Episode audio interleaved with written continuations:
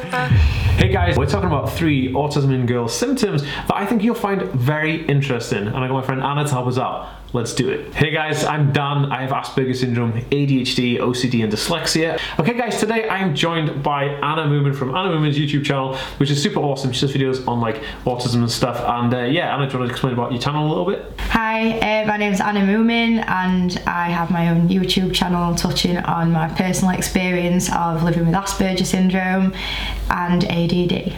Cool. Okay, guys, so you know at the beginning of every single video, I like to read out questions from you guys from my Instagram account. Now, if you want to be featured in a video just like this, go to my Instagram account and give me a follow, and you'll be notified every time I ask you to ask me questions, and you could be featured in a video just like this. So I'm going to go through and read the questions out. So the first question is from HL Hartnett, and they said, "How do I help in? How do I get help in school without being weird?" Anna, how would you say this? How would you answer this one? Feel weird for asking for help. Yeah, definitely. You know, we all need help in some degree. Um, I just have a private conversation with a teacher that you trust, that you get along with, and just explain your situation and explain your needs, and I'm sure they'll be happy to help. Definitely. I think the school has a duty of care to make sure that you're looked after. So anybody you talk to with an authority in the school should be able to help you out. But yeah, don't feel weird, man. Feel empowered. Okay, so the next question is from Josh underscore Brook. Brixley. How would you say that?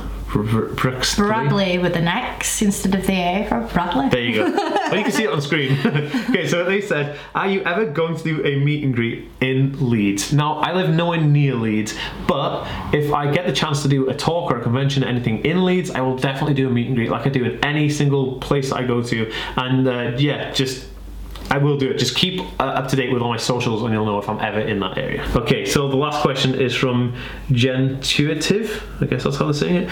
Uh, and they said, "Hey, fellow Aspie, here," and then a smiley face. Uh, would you ever come to Amsterdam? Well, actually, I was in Amsterdam a couple of weeks ago. I actually had a layover in Amsterdam. I went to Amsterdam, and then I went from Amsterdam to uh, Boston, Massachusetts. So I've been to Amsterdam, but I've never been out in the actual like the country, like uh, uh, wherever it is. This the cool cities of Amsterdam, whatever. I've never actually been outside of the airport. I'd love to go. Have you ever been to Amsterdam? I have, yeah. Is it good? There's lots of nice buildings there, Yeah. and then there's lots of drinking and drugs and stuff. So Everything that I'm against. Really? So I, I'd, say I'd love to go, but I think I just have to avoid all the craziness. Um, I think it's doable. I think it's doable. Yeah, I just have to like get a map and know where I'm going to go. But a friend of mine went there and he said it was an interesting experience.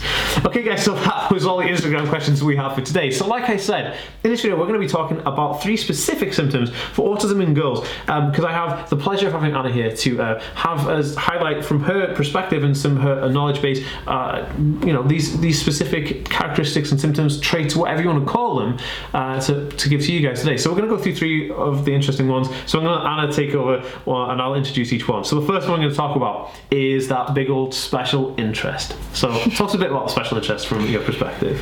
Well, I mean, everybody with Asperger's have got special interests. Well, most people anyway. Um, but I think in women and girls, uh, they manifest themselves in a way that's more socially acceptable or normal. Um, so, you know, some of mine in my early years were Polly Pocket, but I had an obsession with Polly Pocket. I wouldn't go to school without taking a Polly Pocket with me. Um, awesome. It got pretty Yeah, obsessive.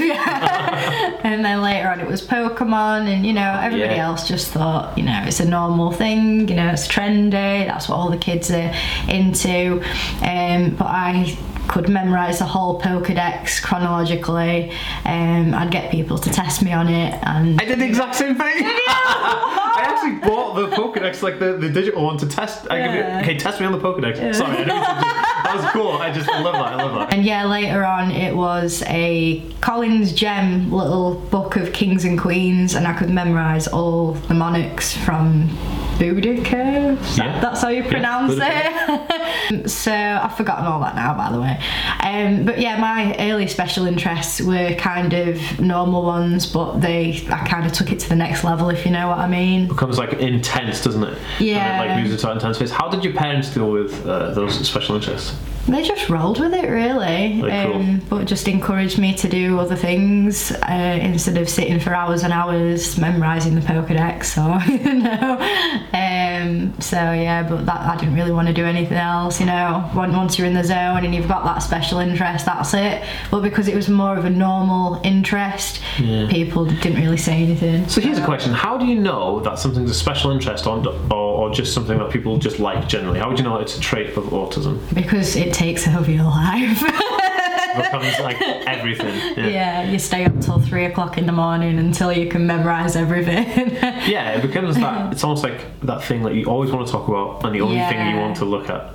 Yeah. Exactly. And when you're little, like you just want to talk about it, and then everyone's like, "This is boring." Yeah, yeah. People just kind of bore everybody to death with the same thing constantly. Yeah. So the next thing that we're going to talk about, I think it's a super interesting, it's a very uh, topical uh, topic right now, and it's hot right now, um, is masking. Masking is huge, right? So I just wanted to, we're going to obviously briefly cover this, and I'll do a video in the future of all about masking and kind of in depth. But for right now, let's talk about it as on, on a kind of like a characteristic base. How would you describe it from your point of view and some experiences that you've had with it, so people could potentially relate to masking?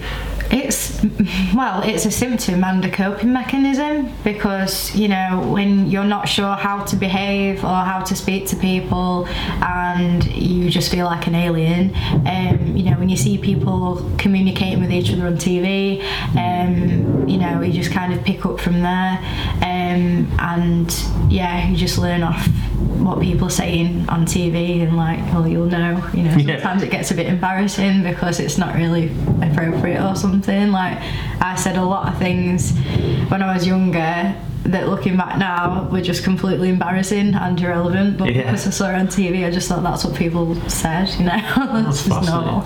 so in terms of like co- like you said it's like it's coping as well as kind of like unmasking Yeah. coping so how would you say it copes like what, what would be the coping part of it would it be how would you explain that to cover your autism up, even though that sounds really bad because like in some ways in some contexts you kind of feel like you have to be more outgoing and more neurotypical um, and it just makes life easier even though it shouldn't really be that way because there's nothing wrong with being autistic but it's trying to yeah but you're trying to fit into a society that's built around neurotypical people. Yeah, it's really there's- difficult. it is difficult. And I think like yeah and, th- and, uh, just to add into this I think the adverse effect of actually using uh, masking as a coping mechanism is that you will have a burnout eventually from it because only so Oh, much you can actually put in before it gets exhausting. Yeah incredibly exhausting. Yeah, definitely, and I and I, I can definitely sympathise there, and um, you know, I think I guess like males do mask as well, but I don't think it's as much as females because I feel like there's this trait within f- being a female that they want to always be like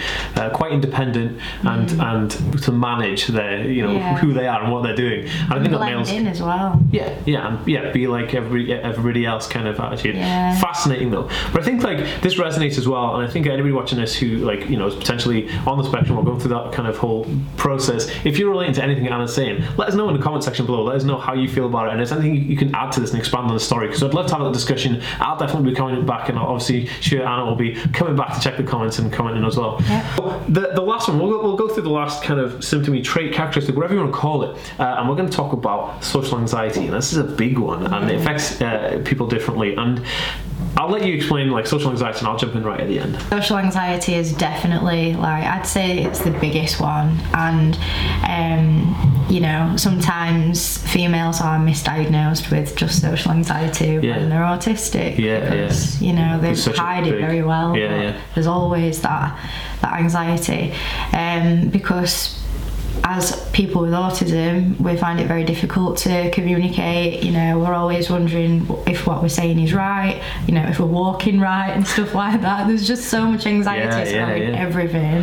Um, so yeah, that's that's a big one. How would you say that it manifests you on a daily basis? How would you give an example of social anxiety on a daily basis? Like, what was one of the biggest things, or one of the things that you most no- notice from social anxiety affecting you daily?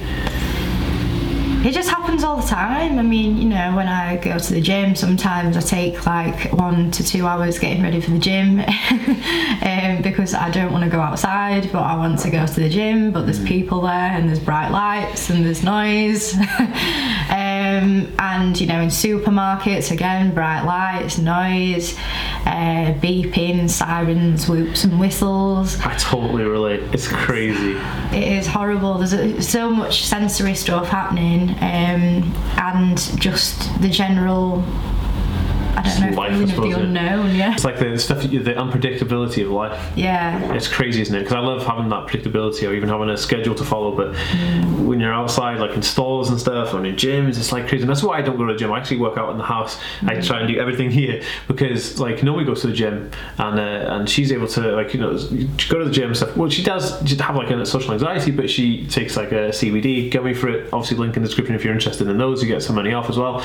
But I think, um, you know, I can totally r- relate to that. But I think, so from my experience, that girls have it quite more intensified because, again, it's I feel like it's something that uh, that is always apparent in, in females and autism, but with guys it kind of spikes and it, it like has dips and spikes. And so I think that's how it kind of contrasts. And it's super super interesting. But if you think that this can help somebody that you know, please share it on their social profiles because this is the idea of what we're doing with these videos is trying to help reach out to people and change someone's life for the better maybe. So if you think this would help, again, please share this video.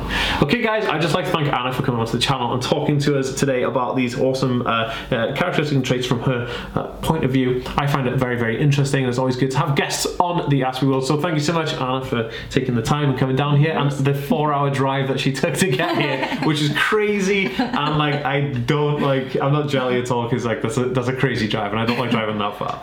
So thank you, Anna, and we will see you next time, guys. Peace. See ya.